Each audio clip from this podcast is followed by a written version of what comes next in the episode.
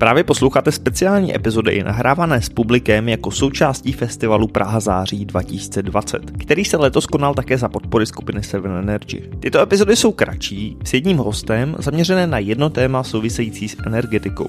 Výběr hostů je také spojen s dalšími festivalovými partnery v rámci podpory festivalu Praha září 2020. Pokud si chcete poslechnout tradiční díly energetického podcastu, tedy rozhovory s největšími českými odborníky, které jdou do hloubky a vysvětlí vám svět energetiky, tak si poslechněte buď předchozí díly na akumulaci, přenosovou síť nebo distribuci, nebo vydržte na nový výborný díl o jádru. Hostem podcastu je Radek Jirků ze Seven Energy. S Radkem probereme vizi energetické transformace. Jaký je ideální plán pro budoucnost zdravé české energetiky? Odpověď je velmi komplikovaná, ale tento rozhovor vám napoví. Ahoj Radku. Ahoj Dane, děkuji za pozvání. Eh, Radku, my jsme si říkali, že zkusíme trošku nastínit tu vizi energetické transformace, která vlastně teď probíhá ona vlastně už probíhala dřív, že jo? Nebo ona jako nějaká energetická transformace asi probíhá od té doby, co energii máme.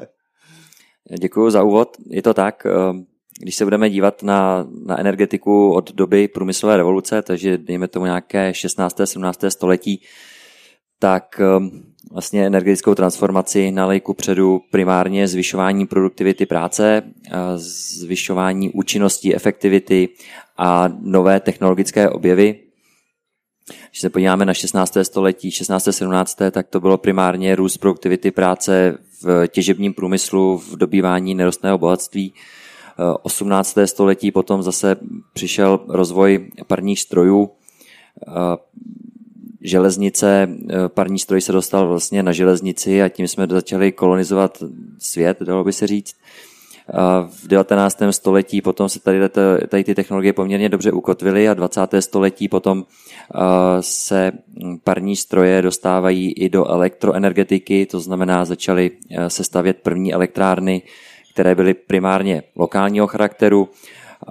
Po druhé světové válce se pak energetické systémy začaly propojovat a už z toho vlastně vznikala globální energetická soustava, do které jsou zapojeny jednotlivé elektrárny a zase naopak e, spotřebitelé se napojí na tady tu přenosovou soustavu, dalo by se říct.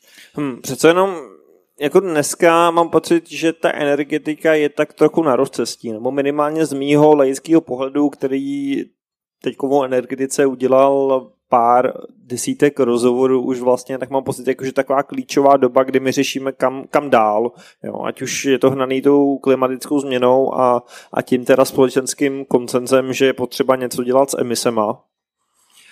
Je to přesně, jak říkáš, eh, to, co jsem doteďka popsal, tak vlastně eh, celá průmyslová revoluce až do téměř současnosti jsem popsal vývoj eh, spotřeby fosilních paliv v energetice a v elektroenergetice primárně uhlí a vlastně uhlí nás doprovázelo růst uh, posledních N století a zapříčinilo také růst populace, růst blahobytu a vlastně díky uhlí jsme se dostali tam, kde jsme teď.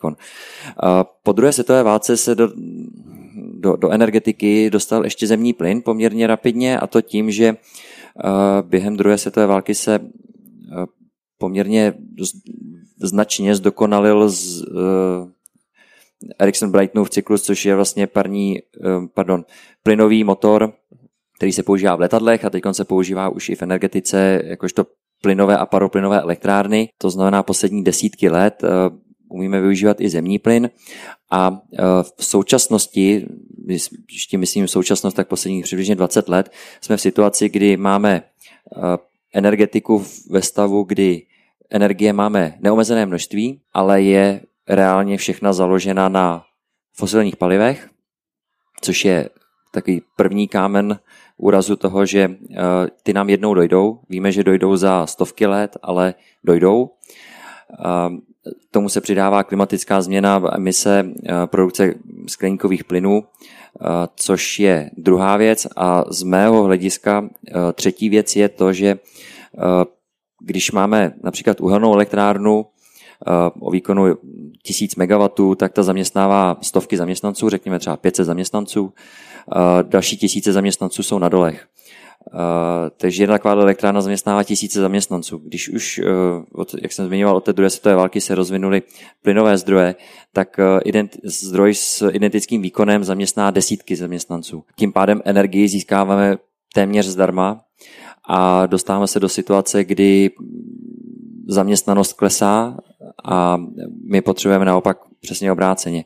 Takže pokud skloubím tyto tři, tyto tři faktory dohromady, tak se dostávám do stavu, že nejspíš je potřeba s energetikou něco dělat a to už není tažený nějakými inovacemi organickými, jako bylo v tom 17. a 18. století, ale primárně legislativní změnou a požadavky vlád a, a různých organizací.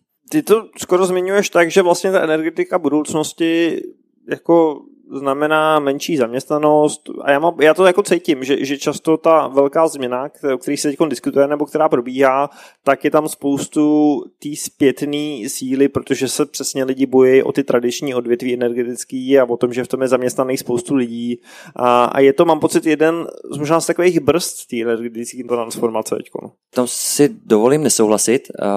Pokud bychom No spíš takhle. Pokud budeme eh, sledovat to, co, děje, co se děje ve Velké Británii, eh, v Kalifornii a poměrně intenzivně teď v Německu, tak eh, si nemyslím, že to povede k nižší zaměstnanosti, protože oni právě jdou tu energetickou transformaci směrem k obnovitelným zdrojům a k decentralizaci, byť už například větrné parky na moři se dělají v, ve velikostech stovek megawatů instalovaného výkonu, to znamená velký parky, ale furt tam máte menší zdroje, který je potřeba obsluhovat a je tam potřeba spoustu zaměstnanců. To, co myslím e, a co jsem tím chtěl říct, je, pokud půjdeme směrem například, že v České republice e, vystavíme nový jaderný zdroj za 20 let, například se nám ho třeba i podaří spustit. A realita bude taková, že všechny okolní země budou e, téměř plně závislí na obnovitelných zdrojích, budou mít eh, nevyrovnaný výroby, eh, budou nějakým stylem bojovat s tím, aby dokázali uřídit síť a my tady do toho budeme provozovat tvrdý zdroj, tak eh, nám nezbyde nic jiného, než postavit spoustu flexibilních zdrojů, primárně paroplynových, který přesně jak si říkal, nám sníží zaměstnanost energetice, ale nejenom to, ale, ale problém bude hlavně v tom, že uh, my nemáme v rámci České republiky know-how v paroplynových elektrárnách, mají to Němci, Švýcaři, Italové, Američané, Japonci a my si ty technologie budeme muset od A do Z nakoupit. A zároveň nemáme ani palivo, to znamená, my budeme nakupovat palivo z Norska nebo z Ruska nebo možná ze Spojených států a vlastně veškerou elektřinu, kterou tedy budeme v Čechách vyrábět tou dobou, tak budeme mít reálně nakoupenou, protože jak technologii, tak palivo.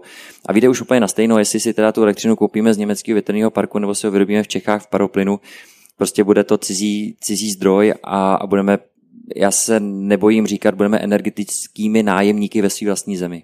Je pravda, že tohodle faktu se hodně lidí, co se v energetice pohybuje, bojí a, a samozřejmě je to riziko jak bezpečnostní, tak politický a tak dále. E, jaký vidíš ty to ideální východisko teda? Samozřejmě ideální by bylo asi investovat na nějakého vlastního vývoje víc, vyvíjet nějaký vlastní technologie, ale děje se to?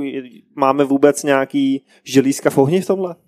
Já si myslím, že tady to je naprosto klíčový, co si teď řekl, že my prostě musíme primárně zapojit vývoj, to, co vlastně udělali západní státy, nejvyspělejší západní státy, to znamená přesně zmíněný Německo, Velká Británie, eh, Kalifornie, tak oni v době, kdy my jsme tady všichni ukazovali na Němce, jaký jsou blázni a, a co dělají za nesmysly, tak oni se vlastně zmobilizovali celou společnost a vrhli se do eh, skoro až vlastně nesmyslně do toho, že budou rozvíjet obnovitelné zdroje a teď jsou vlastně celosvětovými tahouny v technologiích na, na OZE, Kalifornie v úložištích, eh, Velká Británie staví největší větrné parky a prostě jsou v tom naprostý lídři. A co si osobně myslím je, že a už to vidíme, že z Evropské unie nám přicházejí nařízení, že budeme muset zvyšovat podíly OZE, a, a nám prostě ujíždí tady ten vlak technologický, primárně technologický. A nám nebude zbývat nic jiného, než že budeme buď to tady tu elektřinu nakupovat, a nebo budeme nakupovat technologie z, z těchto těch států, který už jsem zmiňoval. A, a je to strašná škoda, protože my tady máme vyspělé vysoké školy, máme tady silnou základnu v, ve strojírenství, v elektroenergetice a ve všem tady těch oblastech, které jsou potřeba. Máme silné IT a pokud bych, budeme šikovní a schopní, tak, tak eh, vlastně reálně jediné, co nám chybí, mně osobně připadá, je eh, schopnost nalajnovat hřiště ze strany vlády nebo státního aparátu, který řekne uh, subjektům, tady máte to vaše políčko, hrajte si a to políčko bude vypadat takhle. A když, uh, když nám k tomu tady ty, uh, vlastně situace teď je taková, že už víc než pět let v Německu vidíme aukční systémy pro, pro instalaci OZE a větráky a, a, a fotovoltaiky a v Čechách teď teprve tenhle ten zákon v připomínkovém řízení ve poslanecké sněmovně. A budeme rádi, pokud ho letos dokáže vůbec poslanecká sněmovna schválit. Nejspíš ho ani neschválí.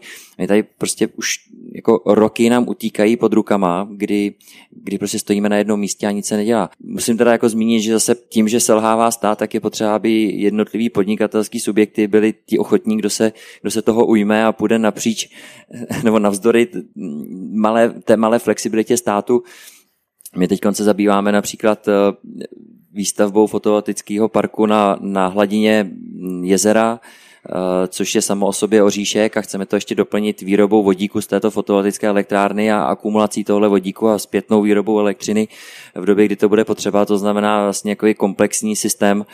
Eh, chceme udělat prvotní pilot v jednotkách megawatů výkonu s tím, že pokud se nám to povede, tak bychom tady to byli schopni rozšiřovat dále, ale tomu přesně potřebujeme tu legislativu. Potřebujeme univerzity, které nás s tím budou pomáhat a budou mít chuť nám s tím pomáhat.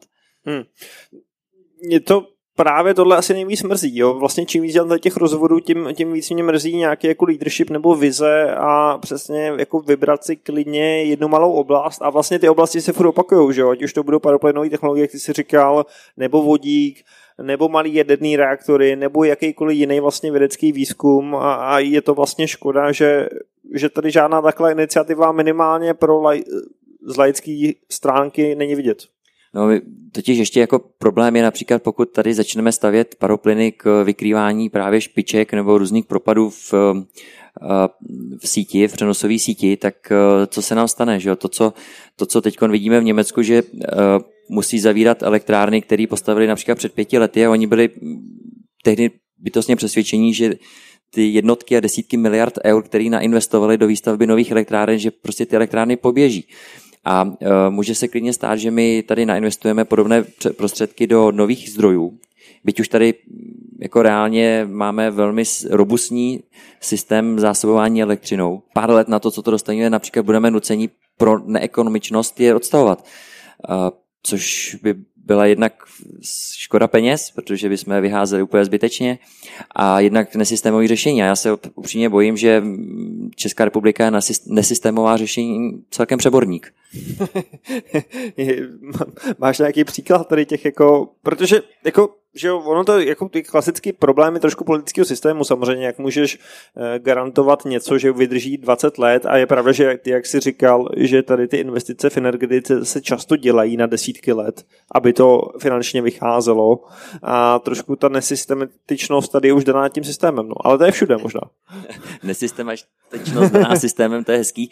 Eh, ty se co, co si myslím, že by bylo vhodné řešení. Já osobně si myslím, že by bylo vhodné řešení udělat úplně přesně opak toho, co se teď tady v Čechách děje stavíme závěrná trafa na, na, na hranicích eh, České republiky s okolním světem právě proto, aby přes nás nešly přetoky z Německa zpátky do Německa. Eh, chceme postavit velmi silný, neflexibilní zdroj, který prostě tam zahučí hrozných peněz, jako 160 miliard to rozhodně nebude a ví to úplně každý, včetně těch, kdo to schvaluje. A, a pak budeme vlastně hledat flexibilitu, když eh, se snažit zavírat uhelné elektrárny, ale budeme je nahrazovat paroplynovými zdroji, protože nic nám nebude zbývat. Je to relativně levný na výstavbu, ale drahý na provoz. Myslím si, že bychom měli dělat úplně přesně všechno obráceně. Měli bychom se s, Němcem, s Němci domluvit o tom, že jim poskytneme naši přenosovou kapacitu, že ji posílíme, vezmeme si za to nějaký transitní fíčko, jako prostě úplně stejně, jako když přes nás jezdí kamiony přes naší dálniční síť. Vezmeme si fíčko, aby se nám tato investice zaplatila. Když už budeme mít dostatečně tvrdou přenosovou síť, postavme velké akumulace v přečerpávacích elektrárnách, protože ty jednou postavíme a potom tady můžou být ne jako akumulace do baterek, za 20 let to můžeš vyhodit a, a postavit novou baterku, protože uh, prostě životnost těch baterií dojde. U přečerpávací elektrárny se tady to nestane, takže posilme flexibilitu naší, naší soustavy a chovejme se podobně, jako se chová například Lucembursko nebo Izrael. Tyhle státy se chovají naprosto racionálně ekonomicky. Lucembursko má ohromnou přečerpávací elektrárnu a těží z toho, že vedle francouzi mají síť postavenou primárně na jádře, v noci načerpají, přes den pouští dolů v době, kdy vlastně nikdo elektřinu nechce, tak oni na tom jako reálně vydělávají a pak když všichni chtějí elektřinu, tak zase na tom vydělávají. A Izraelci dělají identickou věc, proč by si zastavovali vlastní polnosti, když můžou i se svými nepřáteli se domluvit a dát jim tam obnovitelné zdroje, eh, koncentrační solární elektrárny, klasické solární elektrárny a potom od nich budou kopat elektřinu, protože tvrdí, že uh, sousedí mají lepší klimatické podmínky, tak proč by to dělali u sebe, uh, když oni mají lepší klimatické podmínky a vlastně ta elektřina je levněji. Takže chovejme se racionálně, ekonomicky, uh, využijeme toho, že Němci mají přebytek elektřiny v některých momentech a kdy nemají přebytek, buďme na to připraveni a, a neděsme se toho, že budou nedostatky. Možná se ještě, ještě zeptám, jak moc cítíš, že to, že se takhle racionálně nechováme, je jako dílem nějaký českých politických elit eh, versus jsou tam nějaké překážky třeba z Bruselu, který tomuhle zabraňují? Já osobně nevidím, že by, nemyslím si, že by Brusel nám nějak dělal problémy v energetice. Myslím si, že si děláme primárně sami. My nejsme schopni implementovat eh, moderní technologie, které jsou na západním světě naprosto běžné. O tom, když se mluví o smart gridech, který prostě v Německu jdou nahoru ohromným stylem. Eh, lidi si můžou koupit baterku domů a pak můžou, když soused má identickou baterii, mají vybitou, tak, tak ten soused, který má nabitou, taky může poskytnout elektřinu a podobně. To je v Čechách naprosto nemyslitelný. U nás v tom řízení sítě nám utíká, ujíždí vlak i v té zdrojové části vůbec vlastně nestíháme s tím, co se děje v západě. A až budeme donuceni nějakou legislativou z toho Bruselu, zatím nejsme, ale uh, může se stát, že nebudeme plnit uh, legislativní cíle pro rok 2030, 2040, budeme tlačeni do technologií, které neumíme, tak budeme muset vlastně být závislí na tom, co umí Západ a nakupovat od nich technologie. Radku, aby jsme to nesko- neskončili tak pesi- pesimisticky. Vidíš nějaký pozitivum na české energetice? Eh, já myslím, že velký pozitivum je a byť na minulý režim jako nepiju slávu, tak jedna z věcí, co tady zůstala po nich, tak je, že máme velmi silnou uh, zdrojovou základnu, že to vlastně, když vidíme, uh, protože že máme uh, máme ceřinou společnost ve Velké Británii, tam vidíme, jak tamní energetická síť a energetická soustava se proměňuje přímo pod rukama, což se v Čechách ani zdaleka neděje tak eh, a, a oni hlavně ani nemají tolik eh, zdrojů takových kvalit, jako máme my. Prostě za, za minulý režimu se tady vystavil velmi robustní systém, eh, který nám teď dává neopekovatelnou možnost toho využít, kdy jsme stabilizovaní, máme tady energie, kolik chceme, máme tady vlastní zdroje pro tu energii, který můžeme využívat, zaměstnává nám to lidi a je škoda tento čas promrhat tím, že budeme se soustředit na dostavbu jednoho bloku v Dukovanech, když můžeme transformovat celou energetiku do moderní podoby. A, a prostě bohužel tenhle čas nám tady ujíždí, stejně jako nám ujíždí s důchodovou reformou, stejně nám jako ujíždí se vším, tak uh, myslím si, že máme skvělou výchozí situaci, ale je dost možný, že ji promrháme.